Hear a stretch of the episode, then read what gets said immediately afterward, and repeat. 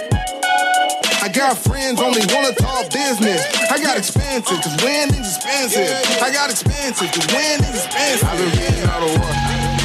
And I've been shutting down the stores. Yeah, cause when it rains and it pours.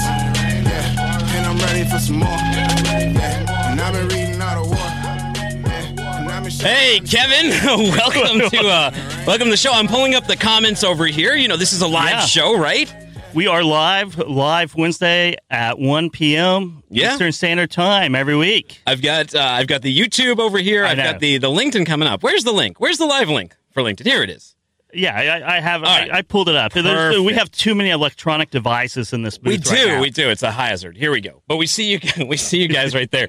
So this show's called "Put That Coffee Down," and we're going to talk about cold calling today, the psychology of cold calling. Thank you to all of you who filled out our survey that we sent Yes. out. The infographic will be out tomorrow, so you'll get that. But we'll also break down the results for you today. You know, we had from your post and my post out on LinkedIn, and I think maybe you threw it out on Twitter too. We Yeah. had close to 100 responses from that alone. Nice. I know, that is really nice. Nice. So, so each, so at least one percent for each vote that someone puts in, right? That's So exactly right. I- So that's statistically sound. I- it is. it it is, especially for a salesperson. Now, I have a question for you before we get into cold calls.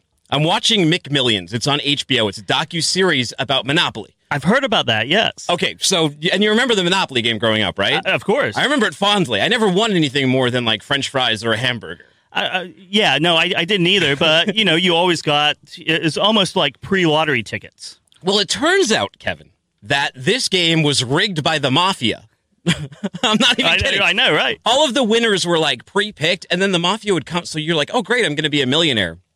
So then the mafia would come and they would shake people down, and you know you'd have to give them half your winnings, but then the rest would go to taxes. So you'd end up with like, you know, like ten thousand dollars out of a million, and if you didn't do anything, you'd end up with uh with uh you know, concrete sneakers. Yeah, concrete sneakers, a couple broken legs, maybe. But I, I bring it up because I- yeah. I, was. How do you take your coffee? How do I take my coffee I, with milk? Okay. no sugar, just milk. I go black, just full black, and I Okay. trained myself. I used to do the milk, but I trained myself to like it because one time I didn't have milk and I didn't I know, want. that's awful. I didn't want a crutch. So someone on this show though they ordered. 10 creams and five equals in a medium coffee, and I thought that was absolutely repugnant. So, my question to you, you guys out there, my first question is how do you take your coffee? And would you, is that as abominable as it sounds? Uh, How many? Uh, five creams. No, 10 creams. 10 creams. And five equals in a medium coffee. just drinking chocolate milk. Just Right? I mean, it's, it's that, that is disgusting. All right, guys, the phone lines are open too 423 710 9777. Like we said, too, we're also monitoring these call in feeds. And we also, should we do the, should we give the book away first? Yeah, let's do that. Let's, Let's do that. first. Okay. So last week, where's the camera? Right here. Made to stick. Oh, there we go. Yeah. So so basically, made to stick, and we had a raffle drawing. We had a, a lot of contestants who who put their names in the hat. Yeah. Uh, we didn't really draw it out of a hat, but we, we, we did a random a random number pick, and Patty Hinojosa won the book Made to Stick. So Mm. Wow. Patty, I, I'll text you after the show, but uh, DM me. I, I'll get your address, and I will mail you Made to Stick. And it's all about how to get your message across and make it sticky. Great, but wait, there's more. There, wait, there is more. so here, I read this about three or four years ago. I read about once a year. I think um, I probably read it by the time I mail it out, so it'll be a used book. Yeah. Um, but it's a nice short book here. But it's how to get your point across in 30 seconds or less. All right. So why is TV or radio advertising? Why are they they sold in 30 second spots? Because we have no attention span. You're exactly and it right. costs more money to go a minute. It it really does. It, it really does. So basically, and, and this is all about writing and speaking as well, but it changed the way I wrote, uh, especially I wrote sales emails and, and really any kind of correspondence is 120 words or less. 120 words If less. I can't do it in 120 words or less, I just leave things out. Get the out. Uh, get it Yeah. out. All right, Yes. So if you guys want the book, you know how you know what you got to do. You Yeah. got to leave a comment in the feed over here. Say just enter me for the book. So you can leave it on YouTube. You can leave it on Facebook. Mm-hmm. You can leave it on the uh, the LinkedIn feed, or you can tweet at Timothy Dooner. You can you can make a comment uh, to Kevin Hill on LinkedIn or yeah. myself. So yeah, DM or a comment on any of our posts. Yeah. Just say, I, I want to be in the raffle, and uh, and we'll and enter we'll you. enter you. Yeah. yeah. Okay, now how we start every show is with a quote, and the interesting thing here is we're each going to do a quote, and it's I think it's from the same speech, It's right? the same same monologue. Okay, so this one is see those little black boxes? They're called telephones. I'm going to let you in on a li- little secret about these telephones. They're not going to dial themselves, okay? Without you, they're just worthless hunks of plastic, like a loaded M16 without a trained Marine to pull the trigger. In the case of the telephone, it's up to each and every one of you, my highly trained Strattonites, my killers, my killers who will take no for an answer, my warriors who will not hang up the phone until their client either buys or dies. So you listen to me and you listen to me well. Are you behind on your credit card bills? Good. Pick up the phone. Is your landlord ready to evict you? Good. Pick up the phone and start dialing. Does your girlfriend think you're a loser? Good. Pick up the phone and start dialing. I want you to deal with your problems by getting rich. Wow. And uh, Jamin says abhorrent. He likes that. He likes that word, and he wants to be put into the raffle. You got it, Jamin. All right. So headline topic: psychology of cold calling. We we talked to you uh, about it at the beginning. What is it about cold calling? People just people just hate dialing that number, right? Because I they think that uh, maybe uh, that's going to happen, right? Just gonna slam I know. They're, they're going to slam. Do we have a cash register thing? But No. That's what it really means. Every time you pick up the phone, you can hear the ding, ding, ding of Oh. the cash register open. I thought you were saying of the person just slamming the oh, phone no, down. no. The, the cash register. Money coming in. yeah. Because So- that's what happens. Now you've been in sales. I've been in sales. Uh, it, you're hard pressed to find someone who actually will admit that they like cold calling, right? And they're very hard to uh, very hard to to to find the people who uh, who who really literally enjoy getting up every day and making 100 dials or 50 dials and going through uh, the, the the mess of cold calling. And if you do, they're, they're probably a little bit deranged. Yeah, probably. Probably like just kind of sociopathic. They like Uh, bothering yes. people. They like interrupting and disturbing people. That they do. They like to uh, pressure people. They they like to. they're, they're sociopaths, probably. Yes. I think they're the people who like when you're on the the, the close talkers of, of the world Yes. like to like to cold call. They they do, yes. You know, the people who just uh, like to talk, enjoy So- cold calling, maybe. But it's an essential, fundamental building block of filling your pipeline, generating leads, Yeah. and making dollars.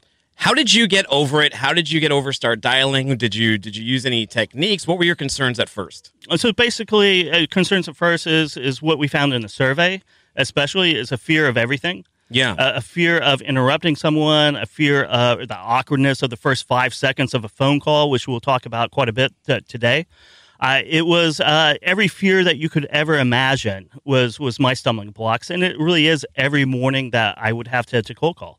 But you you just you just learn to push it out of your mind, and with blocking time, that's what I used to always try to do is block time to where I get in a groove, and uh, you know, basically, I wouldn't be able to think about anything else except making dials and just get into like a little gamification uh, uh, spread with myself to where it's just a contest of how many times I, I, I can hit the dial because I know the more no's you have, the, the closer you get to a yes. Yeah. And the yeses are out there. Even if you're not a very good cold caller, the yeses are still out there. You just have to uh, to, to to make a few more calls than, than than someone who's really good at it. I was terrible at first, and I was one of those people who uh, I was actually at Aflac of all places. But I would go; they'd give you a script when you started out, and they're Uh-huh. Like, "Read this script." And the problem was the script was was long, right? But Mm-hmm. it's also one of the reasons I never use a script when I'm interviewing people or doing shows. I just do talking points or bullet points because if you're reading a script, you're not listening to what the other person's saying. You're just trying to get to the next sentence. You, you are, and it it goes back to um, no plan meets contact with the enemy, right? No script meets contact with the, the, the person on the other line, the prospect, because they're going to say something. You're going to have all these objections written out, and they're going to come out, come with you with something from left field, and you have no idea how to respond to it because you're stuck in the script. Um, but it's good to have bullet points. Yeah. you know, and the more calls you make, the more objections you you you you become accustomed with, and you can just naturally off the fly take those out, or maybe position yourself, or whatever your strategy is. Oh. There's enough strategies to go around. Andrew Morano, he said straight black coffee. Got to kickstart this hellhole of life. oh, man. And he's just on a happy note, though. Enter me for the book. Well, maybe it'll make your life Less of a hello. You know, he Yes. brings a good thing though. I, sales can be very psychologically damaging, and that's why we're talking about the psychology of cold calling. Because cold calling isn't so much about you versus the person on the other end of the line. It's it's kind of like in, in storytelling. It's an internal battle. It's man versus man, right? It's you versus It yourself. It your reminds me of baseball, right? So, so basically, uh, Hall of Fame hitters get hits three out of ten times, so they're going to fail most of the time. And basically, you have the, the pitchers out there who are your prospects, maybe, who are, are throwing, you know, different velocities. You know, they're throwing curveballs at you, sliders at you. They might throw a 99 mile an hour fastball at you and come back out with an 80, 80 mile an hour change. And you just hmm. have to continuously adjust it. And, you know, as soon as you get on the phones, especially even if you, if you're an experienced cold caller, you're selling something else, you have to, you get into those situations where, you know, when you first start doing anything, everything's coming at you at light speed Yeah. and it's hard to to get your bearings and relax uh, and, and and and basically just uh, reflect or react to everything.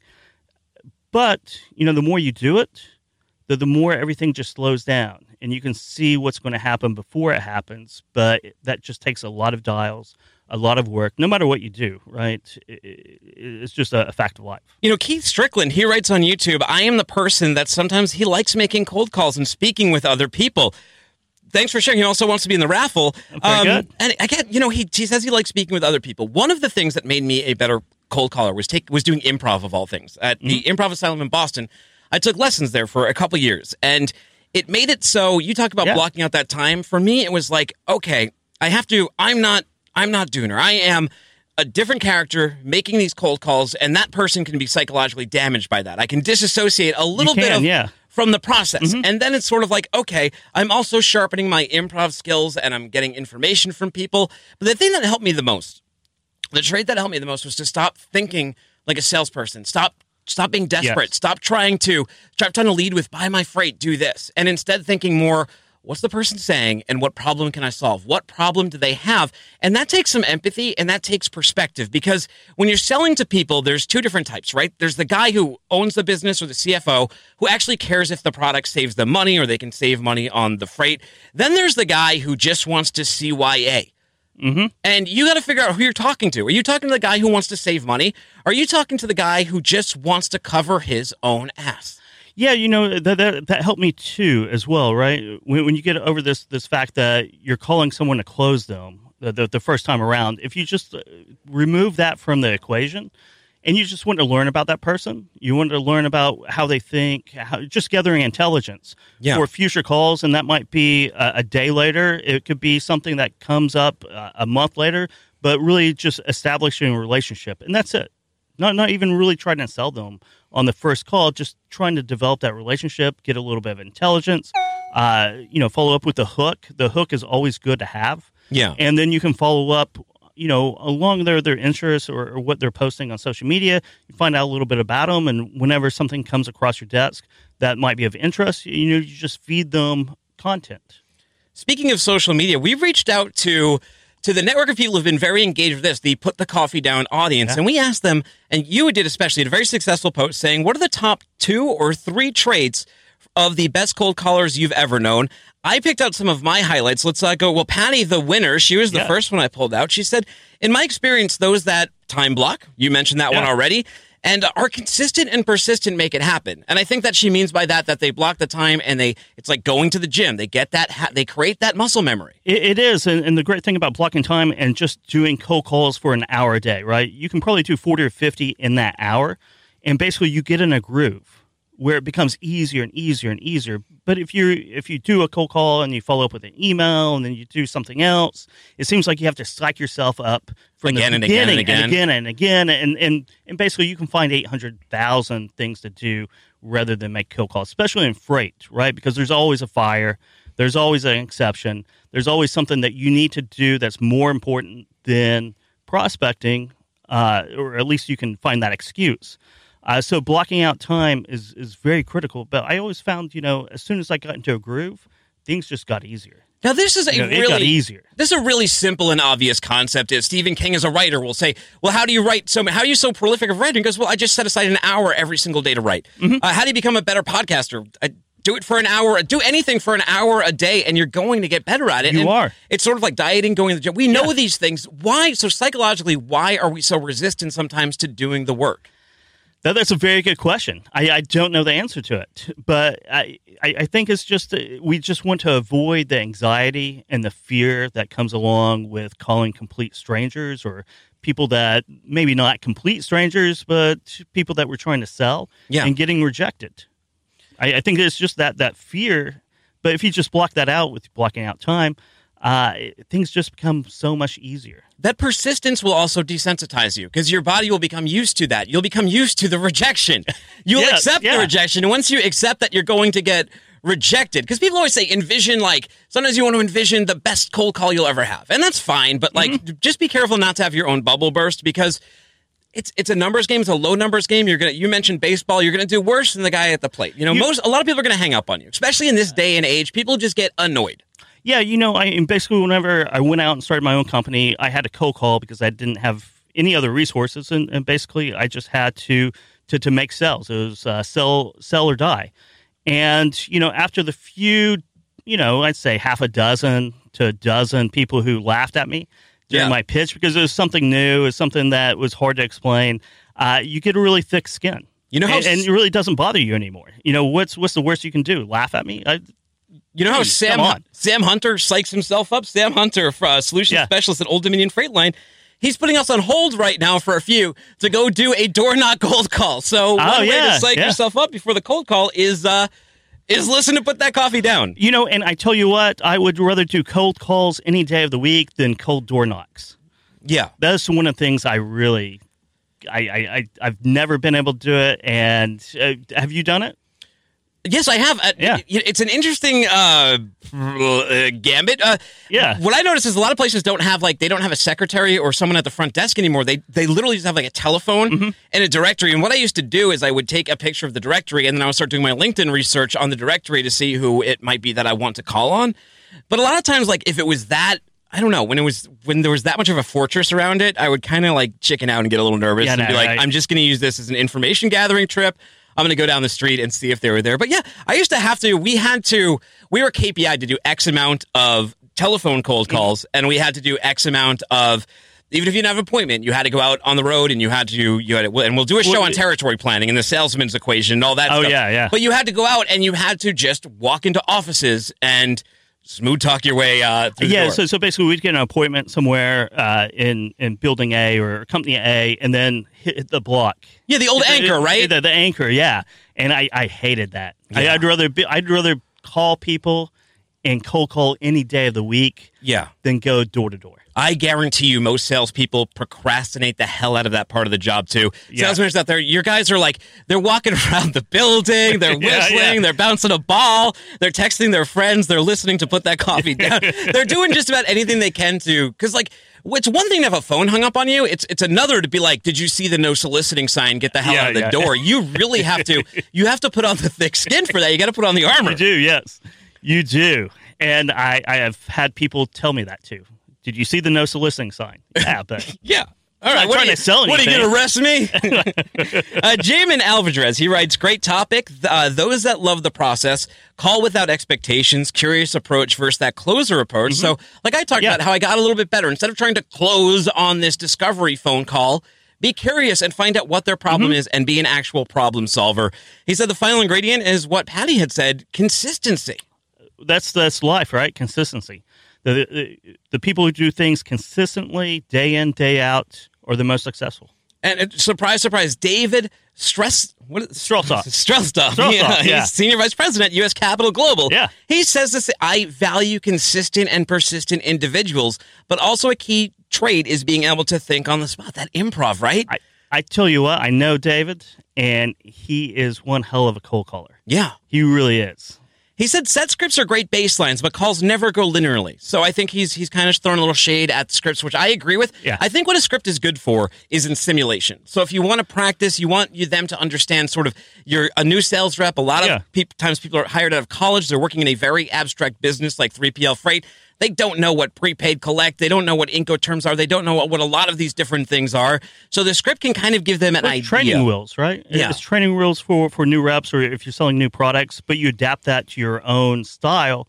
And basically, you know, when you're cold calling, you're doing your own script. Because Yeah. you're going to come out with the same type of, of formula for the first five seconds. And then you're going to have the same, you know, question and answer. You're going to have the same qualifying questions, basically. You might reorder them or, you know, it's, it's kind of improv, but you're saying the same things over and over and over again. And, and you better because you can't really think on the fly that well to come up with unique responses for Sure. every person on the phone. They're the same responses, but you um you can juggle everything around in your head and and you know play it that way. Justin Smith, Vice President of Sales at Concept International Transportation.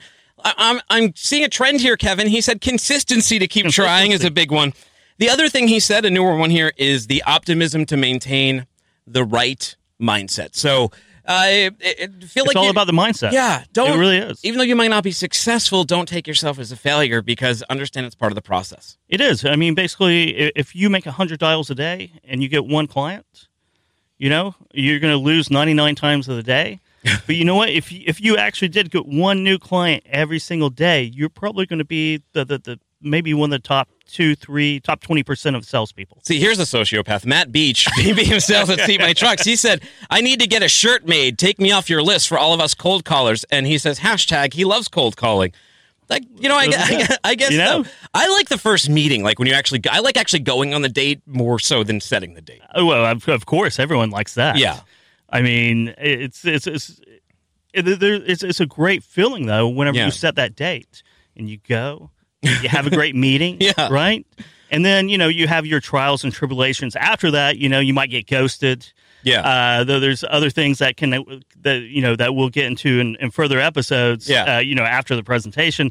But it's it's really great. I mean, I, I most of my great deals have come from a cold call or a cold email. Yeah. It, well, it's like it's like Yeah. so. If we were to, t- sometimes we tie this into dating to, to make it make more sense to people. But I guess like you know the, the cold call of life would be uh would be you know calling up one of those dating lines or, or just going to a bar without knowing who's going to be there. And then like Yeah. the warm leads, I guess would be something like Tinder. Yes, exactly right. You, you warm them up through through Tinder, but Yeah. if you go to a bar and just start hitting on every girl in there, Yeah. and I've had some friends who You're gonna have really more luck, that. right? Yeah. yeah. It's just a numbers game. Yeah. Of course, they get, Get turned down for, for four hours. I know you. Yeah, do, you do get a small town like. Chattanooga. People would be like, hmm, Yeah, that guy. yeah, All right, yeah. Grace Sharkey. She's uh, she says her top three traits for her would be an ability to empathize. Mm-hmm. Great one. We talked about that. That and that can be said in a lot of ways, but one of them is just understanding who you're talking to, what position they're coming from, anticipating what problem they may have, and that that just takes understanding of the business, and you'll gain that Yes. over time. You'll be like, okay, this guy's the warehouse manager. He values having the truck on his dock at time. He doesn't want boxes sitting there. You figure out how people are KPI'd. You can start to speak to their needs a little bit more. Yeah, and, and that's what you need to know before you even start speaking about what you do or what you can offer. Is find out what they care about. This will happen in SaaS sometimes, or, or TMS sales. People will come in and they'll go to the wrong guy. They'll go to the guy. Oh, we will we will optimize your freight for you, and you will need thirty percent less trucks, and you'll save X amount of money. Now, think about this: if you are the warehouse manager and you've been booking all that freight and doing it yourself. Is this necessarily a good thing for I you know, to go to your boss or your CFO and go like, "I've been losing us thirty percent income"? This is a Yeah. good conversation to have with the CFO. With him, you want to be like, "Look, this TMS can CYA." Yeah, Because you can point at it. If something goes wrong, you Yeah. point at it. If something goes right, Because- point at yourself. because you're, you're almost coming in saying sometimes, "Oh, you're doing everything wrong." Yeah. and that's not you're really not going to get a reception or we can eliminate a lot of people Yes. uh, including yourself That's the problem too. A lot of people call up uh, and they want to talk features. They want to call and do a cold call and they want to tell you about the features. Nobody cares about the features. People care about themselves. You got to talk about them. yeah you, really do that's that's it's the art form whenever you can talk about them and benefits and and not even not even mention a feature Yeah, that, that's a true art form True listening skills. That's how you figure that stuff out too. Not Yeah. by telling a bunch of features, but by listening. Say, yeah, and, and again, that's another thing that takes time is the listening because you're going to set people up with the right questions to mm-hmm. get that discovery, to do that problem solving because you know the industry a little bit. You know that uh, if they are in drayage, they might be suffering from a lack of freight due to something like the the coronavirus. The you might be empathetic yes. with that. Uh, Yeah. If they're in uh, if they're in a seasonal type of freight, you might be you might want to reach out to them during the downtime when they actually have the time to speak to you. Mm-hmm. Those are the skills you learn by by doing the process. yeah you just have to have the experience and there's no way to get the experience except by doing Positive energy. It's another good one, right? Yeah. You want Yeah, people I with a little momentum. Yeah, definitely. No one wants to uh, talk to people with negative energy or low energy or or anything like that, right? So you always have to be positive. Ingrid Brown, she uh she cancer survivor. We did a great story uh on her. She was also in uh she was on What the Truck. And Okay, now very good. she's an owner operator. She runs her own business, Reefer Freight, and she said that we just have to do a better job of interacting and listening to one another. She herself isn't always of communicating with others. She herself isn't always she's guilty of not doing that at times. Right? I mean, we all Yeah, are, right? No, we, we are. Joe Lynch, he says uh, another success. And these are things we'll see in the survey too. Research, knowledge of what the company ships, and some typical challenges. So I think we just talked about that, right? did. Knowing what what their problem could be. Yeah, you, you can't sell anything until you until you, you know what solution they're, they're, they're looking for. So you need to find out their problems. It's uh, kind of sales 101. Exude personal traits. So it- you put put the right output out there of being ambitious, brave, curious, inventive, fun, disciplined, people oriented, and persistent. And that seems like a, a strange stew, but it makes sense because you want that guy who's gonna who's gonna be fun. He might even take you out to lunch. You know, you're gonna have a good time. He's gonna make you laugh. The, there's always it's always funny when you get when you either have a funny priest or a funny sales guy. And, I know, and right? up up in the Northeast, you get a lot of funny uh, Roman Yeah, Catholic yeah. priests. People want to do business with people they like. yes. I mean, there, there's you know, it doesn't matter what your product is. You can have the worst product, the, the best product, the, the, the worst service, the best service, uh, the great equalizers. People want to do business with with people they like. You know what I like though? I like number three that he puts there. So this is taking it all together, and this is taking that knowledge. And he said, mix it up with other lead gen strategies. For example, you might invite a prospect to check out your latest article on a problem facing their industry, or if it's something that you wrote about or you're familiar with. It's already in your head. It's already in your mind. It'll be easier for you to talk to and to speak to. So, research companies that are facing a similar problem. Yeah, definitely. You, you want to talk about what you know about, and basically, if you have a limited knowledge, you know, basically focus on what you know, focus on what you're learning. If you have a big, uh, broad base of knowledge, then it becomes much easier. But again, it goes back with experience. And this one is from the guest we're going to have come in. It's Jason Ickert, and he says cognitive empathy. B2B, business to business, is P2P, person to person. Buyers who want to buy, they don't want to be sold. Those sellers who practice cognitive empathy are able to decipher through conversation what needs are important to the buying influence. They may be the same as the buying organization, or they may be far more personal. Successful salespeople help their buying influence personal uh, purchase decisions with their specific needs. Let's have him break that one down for us, and we'll go through the survey. I- if I you could that- invite him in. T minus 15 seconds. Guidance is internal. 12, 11, 10, Hi. 9. Ignition sequence starts. 6, 5, 4, A little inspirational three, music. 2, Yes. 1, 0. All engine running. Liftoff. We have a liftoff. Boom! Like that, that'll get you pumped up to do a cold call, won't it? You betcha. You'd be like, they went to the moon. I think I can pick up the phone and make a couple cold calls. no problem. All right, so to quote Arnold Schwarzenegger in Kindergarten Cop, I'm going to ask you a bunch of questions, but first, I would like to get to know you. Who is your daddy and what does he do? No, uh, you are Jason Egger. What do you what do you what do you do? Yeah, you thanks, guys. So my name's Jason Ickert. I'm with Energy Transportation Group. Energy is an asset-backed 3PL. We're uniquely Canadian and um, have been operating in the uh, North American transportation space for about a decade, primarily between the U.S. and Canada. Very good. And you you work on the, the, the non asset side, right? Or do you work on, on both? Well, I Both represent the asset- entire company, the right? entire So it- company. It, does okay. represent both our assets and our logistics division. Okay, very good. Very good. So, uh, should we dive into the elevator pitch? Yeah, let's get into the elevator Yeah, pitch. yeah. Then we'll have you break down what we just read about your strategy the, of, of good cold callers. Then we'll break down the survey. How does that sound? All right. Well, that was just it. I already gave you the elevator pitch. That was the elevator pitch. I told you where who I was and where I was from and what we do. Well, that's just Oh, your background. well, you got to do it one more time. You got to do Yeah, it. yeah, you got to yeah. do it timed. Okay. My name's Jason Ickert. I'm with Energy Transportation Group. Uh, Energy is an asset backed 3PL. We're uniquely Canadian, and we have about a decade experience in the uh, North American transportation space, specifically between the U.S. and Canada. very good. We're still in the elevator. We got 15 more seconds. Well, you know. What do you want to know about me? Well, Yeah. the buyers there oftentimes that's about how much uh, time they have. Is that 15? So that 15 seconds. Yeah, that, right. that, that, that definitely is soundbite. Yeah, you, you don't Is even this need ever his- going to go off? Yeah, it's it's timed. it's exactly 30 seconds. Yes, that, that's part of the uh, the fun of the game. So right before you came in, we were talking. So Kevin had put that post out asking about the traits, the best traits of cold callers. We read yours. It was that cognitive empathy. It's it's pretty deep and meaty what you what you wrote on his site. So explain that to us. We broke down what everyone else wrote. You break down this one for for us. Yeah, for sure. So I, I think the biggest part is that you know uh, people want to do business with people that they like. They want to have a relationship. B to B is P to P, right? Business Yep. to business is person to person. And you know it's really important to connect with uh, a, a buyer on an emotional level, right? And where you um, you know you consciously understand um, their emotional state, their emotional needs, and and how those needs are done. Are they by fear or are they by reward? Whatever the case may be. Okay.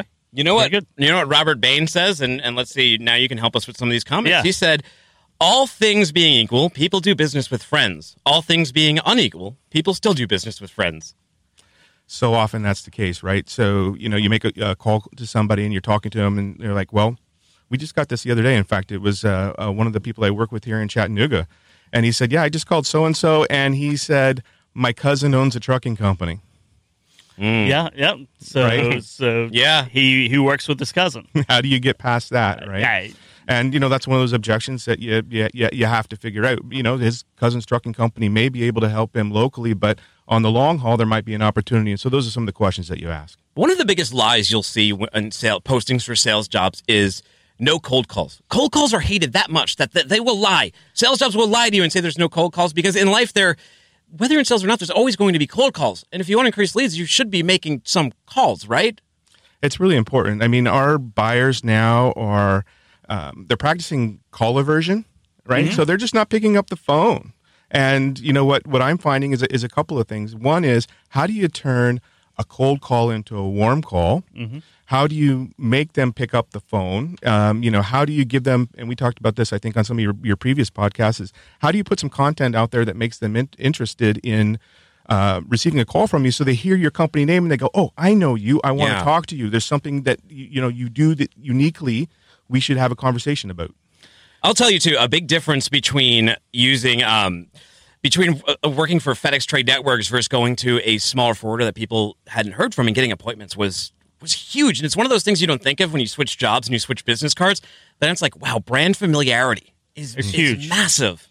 It's, it is. It really is massive. Uh, and, you know, basically working for smaller brokerages, uh, you know, you, you make a call and who's that? What? What? I've never heard of you. Who are you? And and that interrupts the first five five seconds because you're you're just bounding off of that. You know, just bouncing off of that, trying to to, to, to answer those questions, and you, you basically you lose control control of the conversations many times. You're 100 It's hard right. to, to recover from that. Yeah, hundred percent. So, like you, I worked for a big brand at one point in time. It was DHL, and, and it was right when there was a merger, and DHL became very famous in the United States. There was commercials and everything. It was very easy for me to get an appointment because people were interested in what we were, were doing then. It's a little bit different now that um, you know I'm with a hundred and fifty million dollar company, and so it's not as recognizable. But we've done a really good job on getting our brand out there and getting in front of the right people. But I think your social media presence is is um, very important. Not only your corporate Yeah. But your personal branding and how you Yeah. are going out into the market that way. And uh, and by using LinkedIn as as uh, or some of the other social media as a way to attract people to come on to and look at you. I mean, what's the first thing that you do when you receive an email from somebody you don't know? I, I basically I, I read the first sentence, and if there's a wall of words, I just immediately delete it. You know, if there's any Yeah. any grammatical, let's say if it's like overseas, I delete it. But yeah, I mean, I, I don't make it I- through more than I don't even undot it anymore. I used to I used to be obsessed with keeping the you know that little bell icon on my iPhone clean. And then I just ended up getting way too many emails because my, my emails out there, people people know what I Oh, talk I know, too many yeah, shows yeah, about it. So yeah. now it just keeps going up into the thousands. So I because Oh, you can read the little snippet, and if that snippet, and that's kind of what you have, you have less than a tweet's worth of words to capture someone's attention if they don't know who you are, or else I'm not even going to unblue dot you. The subject. And we were both on on media at freightwaves.com, so Oh, yeah. we get a lot of emails. We get a lot, a lot of press releases, and it's, Yeah. it's hard to uh, to top wade of through sometimes. It's you know for for us it's a subject line, right? So how do we make that um, subject line uh, attractive to somebody to open? Maybe use their name and in the subject line something like that. And, and another piece, and it's got to be uh, just a few words so they open it. Once they open it, if there's something that's interesting there, is there, you know, it's it's got to catch their Sure, eye Exactly. right? But then they're going to look at you if there's something interesting, they look at you, then they're going to troll you, right? They're going to go, well, who is this guy? I'm going to go to LinkedIn or who's this gal? I'm going to go to Facebook or whatever. They're going to troll you a little bit. So if your Mm-hmm. personal brand is there, that's going to help when you do finally make that call and they actually answer that call, they recognize who it's coming from. Yeah, nobody sees your headquarters anymore. They see your website. They see your social media Mm-hmm. presence. They might see your reps, especially if they're they're highly visible. They're getting their name out. You, they're being good brand emissaries. But there's it's very unlikely they're going to actually see your headquarters or really know exactly how many people work for you or how much money you make. But if they have that brand familiarity, you can build a lot from a little.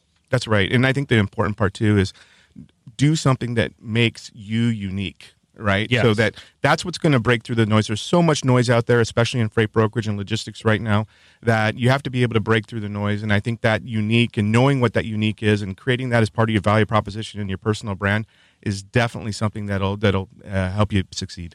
So, oh, Oh, I was go ahead, well. Matt Matt Beach. He said that a great way of getting them to pick up their phone. Don't have your outbound phone number showing up as an 800 on their end. But I, you know what? At the same time, the thing that a lot of like companies do now is they try to spoof the first four digits of your your area code, and then they also you can always tell when it's a call spoofer doing it because then they'll they'll do the first three of your area code, then the first three of your actual number. Yeah, And you'll be like, uh, no, I don't think so. Yeah, no, robocalls have, have really hurt cold calls. I, I think, um, you know, but but if you're doing business to business, you're calling. I, I usually just call on the office line because that's that's what I have, and and and and there's a, there's a better chance, I guess, to to for You them know- to pick up. What, what are you seeing these days? I've known, as as as was said, I mean, I, I've known people to talk about you know using the call spoof spoofer, get the area code. I've been on the other side of that too, where somebody's called from from my area code, and I'm answering it because I think there's something wrong with my family, my Oh, yeah. house, my children, my dog, whatever mm-hmm. the case may be. And as I'm speaking with them, I say, "Who is this? And what company you from?" And I immediately recognize that they're not from the area. Yeah. And then I begin to question authenticity and mm-hmm. transparency. And Why I'm you like, would- lying? would I do business with this person? yeah. So we we talked about leads and filling the funnel and how a new rep they're usually not going to give them that Glengarry leads because you don't want them to f it up, right? So when you bring in a new rep, I mean, is it fair to say that you are going to put them through some training? How do you go about it? Well, so if you take a look at our industry as a whole, What is that? I don't know. is that your phone? sorry about that. I'm like, what are we hearing? I know. That's it. Oh, I'm- of all these electronic devices, I know. which one I is was going like, on? what? I should have could it picked it's it's one of my customers, and I hate not picking it up. But Yeah, it's I know, also yeah, like, I, but I For the hate love of the that. game. it's also the, my high school friend and the best Ah, man at my wedding. Oh, so. there you go. Like Robert Bain said, business is done with friends. Done with right. friends. Yeah. That's definitely. right. So, um, but um, you know, uh, to your point, so um, our industry is is not known for learning and development when somebody comes on board. You guys Yeah. have talked about that before. I mean, here's your computer, Oh, yeah. here's your phone. You know, start making some calls, and Yeah. I'll see you. Good luck. Um, you know what? It's it's really important to onboard some somebody properly, and they're going to be more successful if if they are. In fact, we're hiring a new salesperson today in the organization at two o'clock today. I have an onboarding call with them. I'm going to bring them through our playbook, Wow. our methodology, and get them started. And then it's a it's a, a, a regular occurrence. They've got some experience in the industry, so it's a little bit easier. Um, if they don't, and I've been part of that too, where you're bringing in uh, the never evers, so to speak. They, they like the, the green salespeople, and you're trying to teach them the business. And and we actually at, at a place that I was at before came up with a program. It was 14 weeks long, and we would take them from never ever selling, never ever logistics, all the way through and get them productive and actually selling and on the phone with the customers. But it was a it was a 14 week process before we actually let them loose. They had some little tidbits and pieces um, in, the, in in the meantime, and at, at 14 weeks they were uh, banging the phones. 14 weeks. That's uh, that, that's uh, much longer than my three days. uh, one of the things you talked about. So you you've you've got the you've got the leads right. You've you've mm. drummed up some leads. Whatever you've used, Panjiva, whatever it is, whatever you're selling, you figured out who you want to. Maybe you read an article like that guy said, and you're targeting mm-hmm. certain businesses. You're trying to fill up the funnel. Um, you mentioned using a CRM as just a way to keep to keep on track of your cold calls. Any any advice there? Well, I think that's really important, right? And I, I think from one of the surveys that you did, a lot of people are still using, uh, maybe it's their TMS or maybe it's uh, uh, uh, their notebook, right? Their little black book, or it's an Excel a lot of it's their memory. right? So, um, you know, one of the things that I found is I was taking a look at CRMs for companies, and, and I still use it um, today for for me personally is uh, something called HubSpot, and it's free. Mm-hmm. and you can Yeah. sign up for free. You can use it for free, and that's that's where you can put your leads. That's where you can have your lists, and that's where you can be productive. And it includes how to build a funnel. And you can. I've actually shared some of that funnels with with with people and said, mm-hmm. "Hey, look what this does," and and it doesn't cost anything. Oh, that's good. That's good. So one of your bullet points is prospecting at scale, Mm. right? And and quick tips for researching leads in, in under five minutes. Yeah. So the key is don't spend a lot of time researching and and going into some rabbit hole and then making a dial and getting a voicemail. Yeah. Right. Mm-hmm. That's totally wasted time because the next time that that number comes up on your list, that company name comes up on your list, you're going to have to do it all over mm-hmm. again. So, you know, take a real quick look at um, the website so you know about the company. Take a look at their about section, their products. You jump on to maybe a LinkedIn. You find the right person who is is there. You take a look at them personally. It helps if you've got some tools like a Zoom Info or a LinkedIn Navigator to speed that up. But it's less than five minutes. You figure out what their assumed needs might be come up with just a real short value proposition proposition for it, and then dial the phone. Let's go to it. Let's go to the survey. Let's break this Yeah, down. yeah, let's- let's break- Especially since you're onboarding a, a new rep. I don't know how much experience they have, but pretty soon they're going to have to do some cold calls, right? Mm-hmm. So we put this survey out. And if we can go to the slide here, the first one we ask here is what anxieties or fears does someone have before a cold call? And the number one there was just that awkwardness, that awkwardness of the first call, closely followed by the general nervous and then being blocked by the gatekeeper. And those kind of all tied in, don't they? It's awkward because you might get blocked in that gatekeeper. You're not going to get past it. It, it is one of the things I, I was never worried about the gatekeeper uh, Yeah. for for whatever reason. Because if you can't get around, you just hang up and dial somebody else. So it, that was like one of my, my least fears, but the, the rest were were big. You know, big the fears. gatekeeper, um, they're a person too. Yeah. And I mean, unless they're just hot and heavy into answering the phones and transferring people, oftentimes you can have a real quick conversation with them and you would not believe the type of information that you can Oh, yeah. actually get from them if they're feeling a little bit lonely or if it's maybe the person who's covering during lunch. Yes. right? Yes. And they're not the one that had just been getting pounded by phones all, all, all, all day long. But I, I think the biggest thing when I was taking a look at the survey too, um, and it had to do with the nervousness, and it has to do with confidence. Yes. Right? The, the right mindset. You have to have the right It goes mindset. back to that. And you know, for me, it's I begin with the end in mind. So I mean, I think that was Stephen Covey's uh, number one of the the seven habits was begin with the end in mind. So what do I want to achieve from this call? And then go at it. Be confident though in what makes you as a company unique. So so what what is the the end goal for most of your cold calls? That's a really good question, and and I think that it it oftentimes is if I've never ever talked to them before, I'm not sure who the person is. Then my goal is I just want to find out who the decision maker might be, and my stretch goal is if I'm transferred to them and they answer the phone, I'm going to confirm that indeed that's them. I'm going to listen to see if there's some other buying influences that are involved. I'm going to have a conversation with them, and during that conversation, I'm going to ask them a few questions about their business. I think a lot of people struggle. They struggle just with that first that that just that opening line. What is so? What's a good opening line when you're just you're just calling cold? Uh, but you should never call fully cold, right? You should at least do a quick uh, understand who you're calling uh, the Google. You may But not. that's still cold. Yeah, and I mean, but uh, Right. just understand like what they actually do. But what, Yeah. well, how do you open a call like that? Well, it's a, that's a really good question too. So, I mean, you're you're taking a look at um, the internet. You're seeing that maybe they've got some distributions in certain uh, uh, places around the United States or North America, and you enter into a conversation and say, "Hey, you know, help me understand. Would you mind just giving me a, a little bit of uh, uh, some ex- explanation of why why why five DCs instead of twenty five, right, or something like that?" And and and maybe it's a, a relative to why sales offices versus manufacturing or you know how come you have these manufacturing places and, and your dcs are, are there and they're going to educate you Yeah, so so something a a little bit indirect from freight, right? You don't directly ask how many loads do you move. Yeah, You know, it's something Yeah. business wise, something indirect that leads you into a conversation to freight. Is that is that? nobody likes to answer 20 questions No, they don't. interrogated, right? Oh, no. Yeah. Interrogation, like Arnold It- it Schwarzenegger when he was yeah. asking that Right. kid in kindergarten cop. He, he's a cop, so he's used to doing it, and he's like, "But first, I have to get to know you." That's I just I love that quote. Cassandra Gaines says uh, she loves it. Begin with the with the end of mine. Cassandra, thank you so much for tuning in. She actually put a very nice post up about the show. did, yes. We'll get to her in the shout outs, but so I like what you said there. So th- th- I want a T-shirt that says "I'm a person, not a KPI."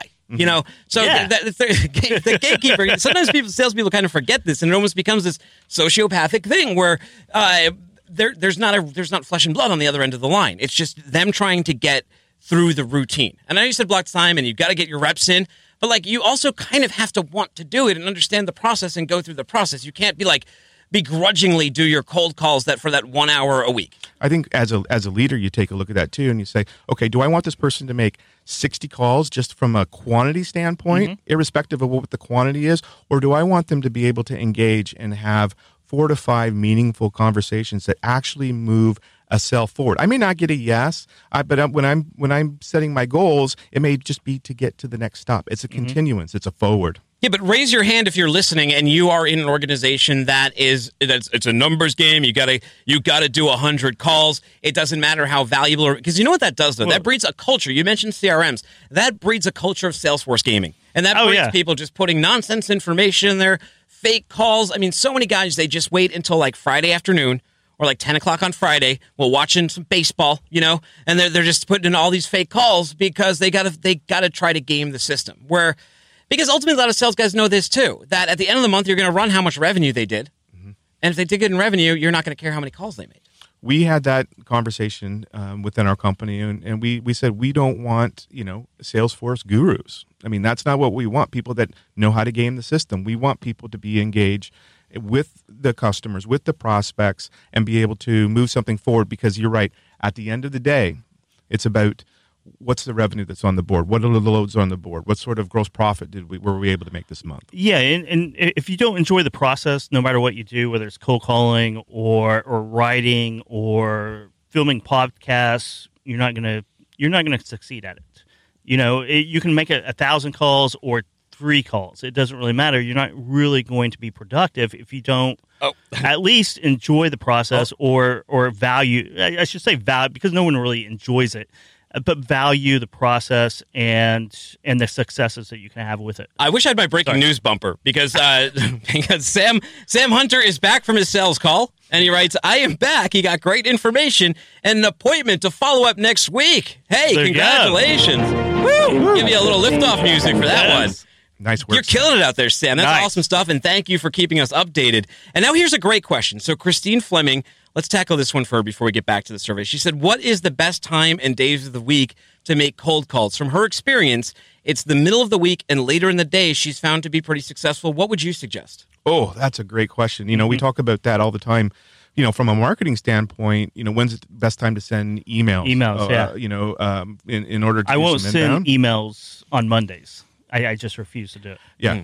Yeah, and and, That's if, just and of course the data shows right the Yeah. best times that, that people open up their emails, and I, I think it's similar with with respect to um, to call. But if I, I would never ever reserve my cold calling for a certain time. It's like when I'm Yeah. ready, I'm picking up the phone. Yeah, Yeah, you yeah, got some good exactly right. lines. You got you got some good pickup lines in your head. You're like, you know what? Sometimes things just click in your head, right? And you got the lyrics, and you can you can just freestyle, and you know that like I think I'm gonna. If you have that confidence in you, don't don't deny it. Like take the times yeah. when you're feeling kind of depressed, and it all happens. We're all human. If when you're feeling depressed and really low, and then do some of your maintenance. Maybe that's when you go into your your CRM and you make sure everything's in order, or you just read, you just you know you you isolate a little bit and you just do the prospecting research and that kind of thing. That's fine. You can feel that way. You don't have to force yourself to cold call if you're not in the right mood. But god damn it, if you have lightning in a bottle. And you can do it at that time, and it's Thursday. At, I don't care if it's seven o'clock, man. Yeah. just start, just start hammering people. Well, I think seven o'clock in the morning is good. I think sometimes seven o'clock at night is good, Mm-hmm. right? Because that's when you might be able to get a decision maker on somebody who's staying a little bit later. They're the ones that are actually invested in the business. Yeah, d- uh, definitely. Executives, especially. Yes. Right. I, I have found, you know, after five or before eight o'clock, if, you, if you're selling to C level people, those are the golden hours mm-hmm. because no one's shown up into the office. And on the backside of that, everyone's gone and they can actually sit down and focus. You're going to interrupt them, but you know what? That's part of life. And That's part of business is to be interrupted constantly by Right. people wanting to do deals. James Woolsey says that if you if you love what you're selling, it makes it a lot easier too. You believe in your product, and I, I would agree with that as well. You don't feel like you're just you're lying because there are a lot of people have to sell. They don't understand what they're selling, especially in our field. They like the business is abstract. They've never dealt with supply chain, and they're like, I don't even know what I'm like. They're like a cat playing piano. They're like, I don't know why I am selling this, and that's always a challenge, right? Yeah. I, it's a huge challenge. Yeah. I mean, if, if, if, you, if you're not clear on what you're doing, then you're doing it wrong from Yeah, the beginning. if you haven't sold yourself, Yeah. then you're never going to sell anybody else. You can hear it in somebody's voice. You can, and it's that lack of confidence, That's right? right. Yes. Question two What is most challenging for you during a cold call? So this is a little bit similar to the first one, but this one is what's challenging when it's actually happened, not your fear of actually doing it, the anxieties you get before doing it. This is when it happens. We mentioned it kind of. The five second intro is the hardest for most people. Um, you threw a, a suggestion out there. Just try to uh, try to figure out a problem, or just say you're you're from X place and you were wondering who handles. Right. So I mean, start easy. Like you don't have to come in with you know some sort of major complex Mm-hmm. solution right off the bat. I mean, start with something easy in order to ease into a conversation, just to make sure that first of all that you're talking to the right person, and then go from there. That's the reason why I like the hook. Yeah. You always have to have a hook. You know, whether it's DCs or something they've posted or something their company's posted, a- and breaking news. You know, maybe they acquired somebody. Yeah. it just start with that hook. You always have to have a reason for for the call, but a lot of times you don't even think about that until you're on the phone. the and, and. And, and and someone, yeah, the pickup line. Yeah. Uh, but but someone picks up the phone, you're like, oh crap, what am, what am I supposed to say? Yeah, you should And kind you of do know that, that, over and bit. over Yeah. and over again.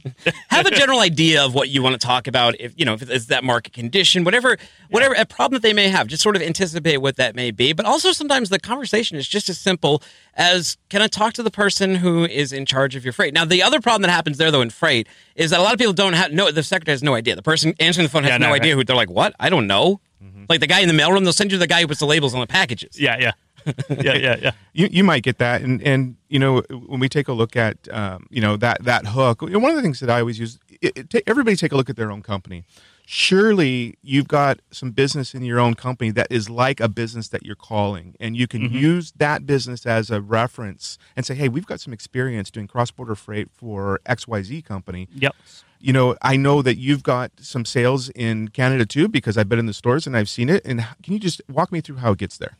Yeah, yeah. So something as simple as that. slide three how do you get pumped before making a cold call this is for our third question and cassandra gaines she already knows the top answer she says research people know as much about the person as you can before the call almost to the point you know the answers to the questions you're asking know them better than you know your, your spouse right maybe i don't know that might take a lot of research It, it, Cassandra, takes a lot of research. I mean, if you can do it in, in under five minutes, uh, is is great. But sometimes you just can't do it. and a lot of intuition Well, you know, I've been married for over 20 years and I'm very, very proud of that. But, you know, there's there's times where my wife just looks at me like, you really don't know me, do you? Yeah, so exactly, yeah. I'm, I'm not sure in less than five minutes I'm going to be able to know if somebody like I know my spouse. You know what's funny? The research doesn't like it doesn't sound like something that would get you pumped, but I think that if you understand that that knowledge is power, though. It And- is, yeah. Like you don't want too much knowledge because then you might assume something and you might offend the person because you, you might you like you're like you think you know my business better than I. You got to be careful not to be a know-it-all because you might have you, you know you know what I'm saying. True, true. I, I, I, it probably look, works for lawyers though, but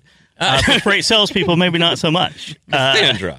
Jeez. There's always that thing about assume, right? You know what happens when we assume. I, I, I do, yes. The people here. So the bottom one was play video games. Nobody plays video games beforehand. I, I can't see that getting you pumped. That's more of a procrastination. You know, oh, I continue Yeah, my Madden franchise. or I some- know, right? Some Call of Duty. Others, un, under other, we had a lot of different ones. The, the ones of you who said take a shot of alcohol, be careful out there. Yeah. uh, you don't want to end up in, uh, in in rehab or a program. I mean, sales is, and this is this isn't even a joke. Like, sale, th- there's a lot of addiction issues that can happen in sales because it's a business where you have a lot of free time. You make your own thing, and you're not really held accountable until the end of the month or the end of the quarter. And some sales guys can go off the rails.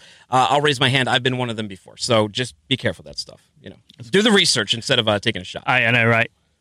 Do we have another slide? Yeah, let's go to uh, how often, because uh, the second one here was to, the second biggest one was blocking out dedicated time for cold calls. So you do the research, you blocked out the time, and now we asked, how often do you block out time? One to three hours to do nothing but cold call and or prospect. Less than 40% do it every day.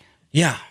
And that's is probably the reason why it the- looks big, right? The no, the bar looks big. It, it does, but it, it's really nice. Less than 40%. And that's the reason why I contend that's the reason why the top 20% of salespeople generate 80% of the sales. You know, that's true. So it's very easy to procrastinate, right? Mm-hmm. And it's very easy, especially in this business. So oftentimes it has to do with the the compensation plans, right? For salespeople and brokerage is build your portfolio, build a book of business, Yeah. and then camp out. Right, Yeah, yeah, because as long as yeah. you keep it coming in the door, the money never, then the money never ends. It's recurring revenue, really, Right. until that, that big customer takes a dive and you're you're sitting there with your pants down, basically. And I've seen that happen on brokers' floors too, where you're going from a huge commission check to nothing, Hero to zero. hero to zero, and then you have to build that book back up.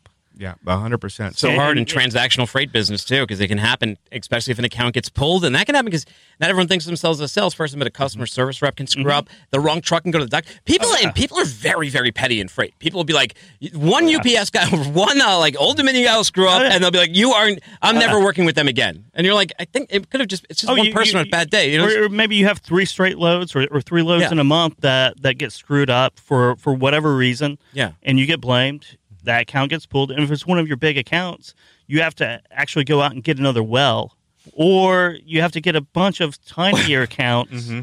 to to to replace that, and it's difficult. Well, here's the thing too. You're talking about a business with 100% turnover trucking too. So if you're mad at one truck driver, like chances are, I if you know, switch right? to another company, he might be working for them in a month or two anyway. You're not going to get rid of the guy that way. I know. Uh, so the second one. So would you be concerned? You kind of mentioned that you should make cold calls whenever you have the time. But if a rep said to you, "I don't block out time. I just call whenever I have time," would you be a little skeptical of that? Well, so that's one of that's Yeah. one of the things that we've we've talked about here just recently because you know it's when when the numbers are rolling in and um, you know somebody's selling a lot of freight and you know it's like okay, but you know the the, the you know the, the rising tide hides a lot of logs. And so this is a, the perfect time in our industry where companies are taking a look and going okay our margins are a little bit tighter. The volumes are a little bit down. You know what what's going on? And i think it's really important one to always be uh, uh, working with new customers and, and getting out there and the elevator speech and the and, and everything else because you don't want to get rusty Mm-hmm. right Exactly. but the second is you got to be continuing to grow your business and i think the blockout time is is key it's something that we're doing uh, internally we uh, in, in our office in chattanooga we started this week where we said you know get up grab your laptop go to a room and make some calls make sure that you know what you're going to do while you're there so that you can use the most uh, time effectively Yeah, I I always love blocking out time just because I could get whether it's fifty dials or sixty dials, I can do it an hour in the morning,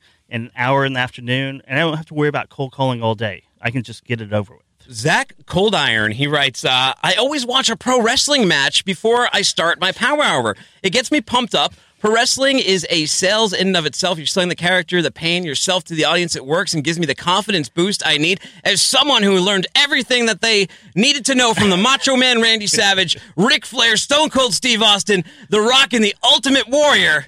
Maybe the Hulk, maybe Hulk Hogan too. Um, Hacksaw I would- Jim Duggan. I, would agree because you know, in Superfly. a lot of times you are cutting. yes. You got to cut a promo, right? In wrestling, they got to cut promos. They got to get a character across, and they have to have the audience either love them or hate them.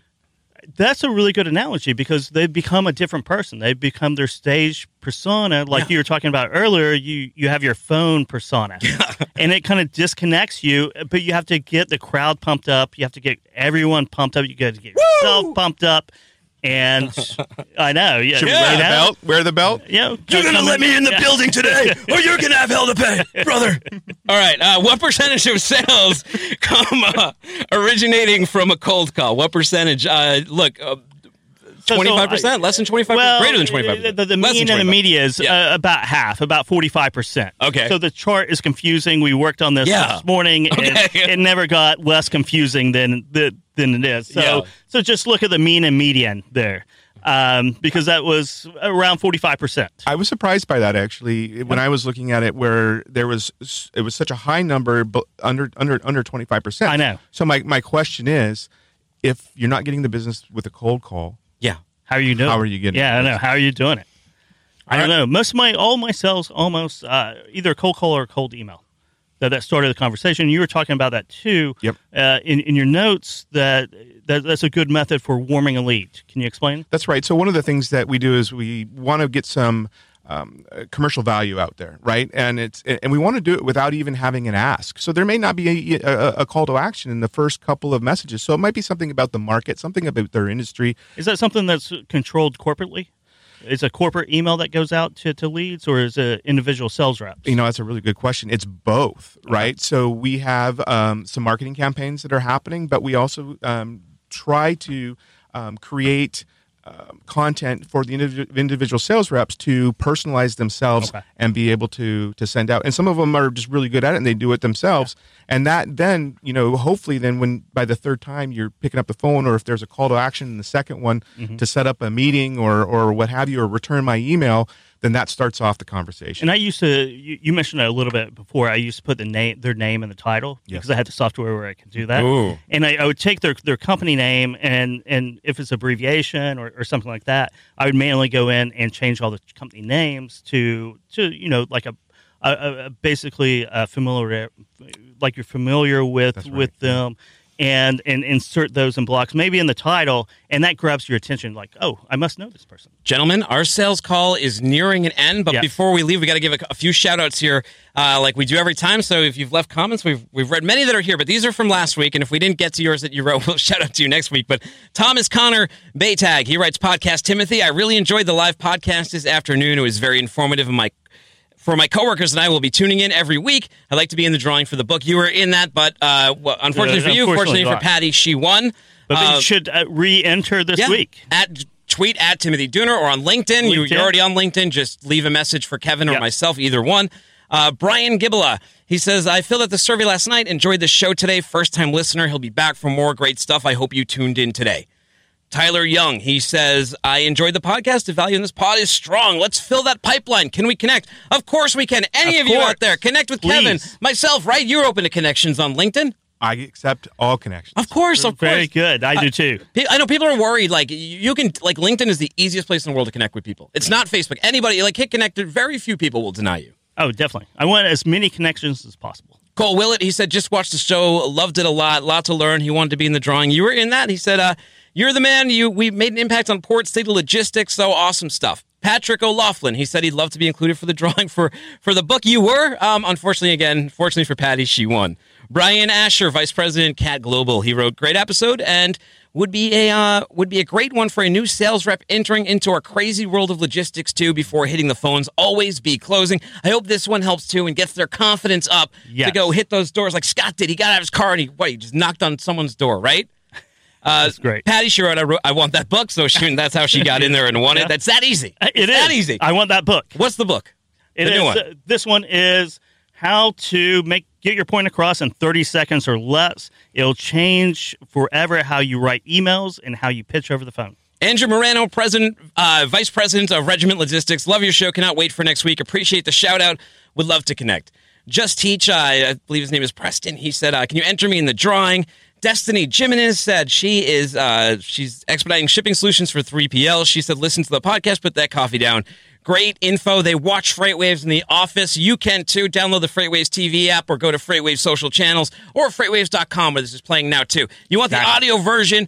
Uh, subscribe to Put That Coffee Down on your favorite podcast player of choice or subscribe to Freightcast and get every single FreightWaves podcast, including your great quarter guys, including my What the Truck, including FreightWaves Insiders, which will be tomorrow with Andrew Leto, uh, including Freightonomics, which will be on next. So, guys, hang out after this too. Don't turn your feet off Freightonomics. Keep selling. Dooner. Keep We are selling. going a little loud. uh, uh, Chris Connolly wrote, "Avid Freightwaves guy here. Love what you guys are doing." Ken Stabler said he watched the first episode. He shared it with his team. Buck Bryant said, uh, "I really enjoyed your podcast, filling your freight sales funnel. I'd like to put my name in for the drawing. You were in there."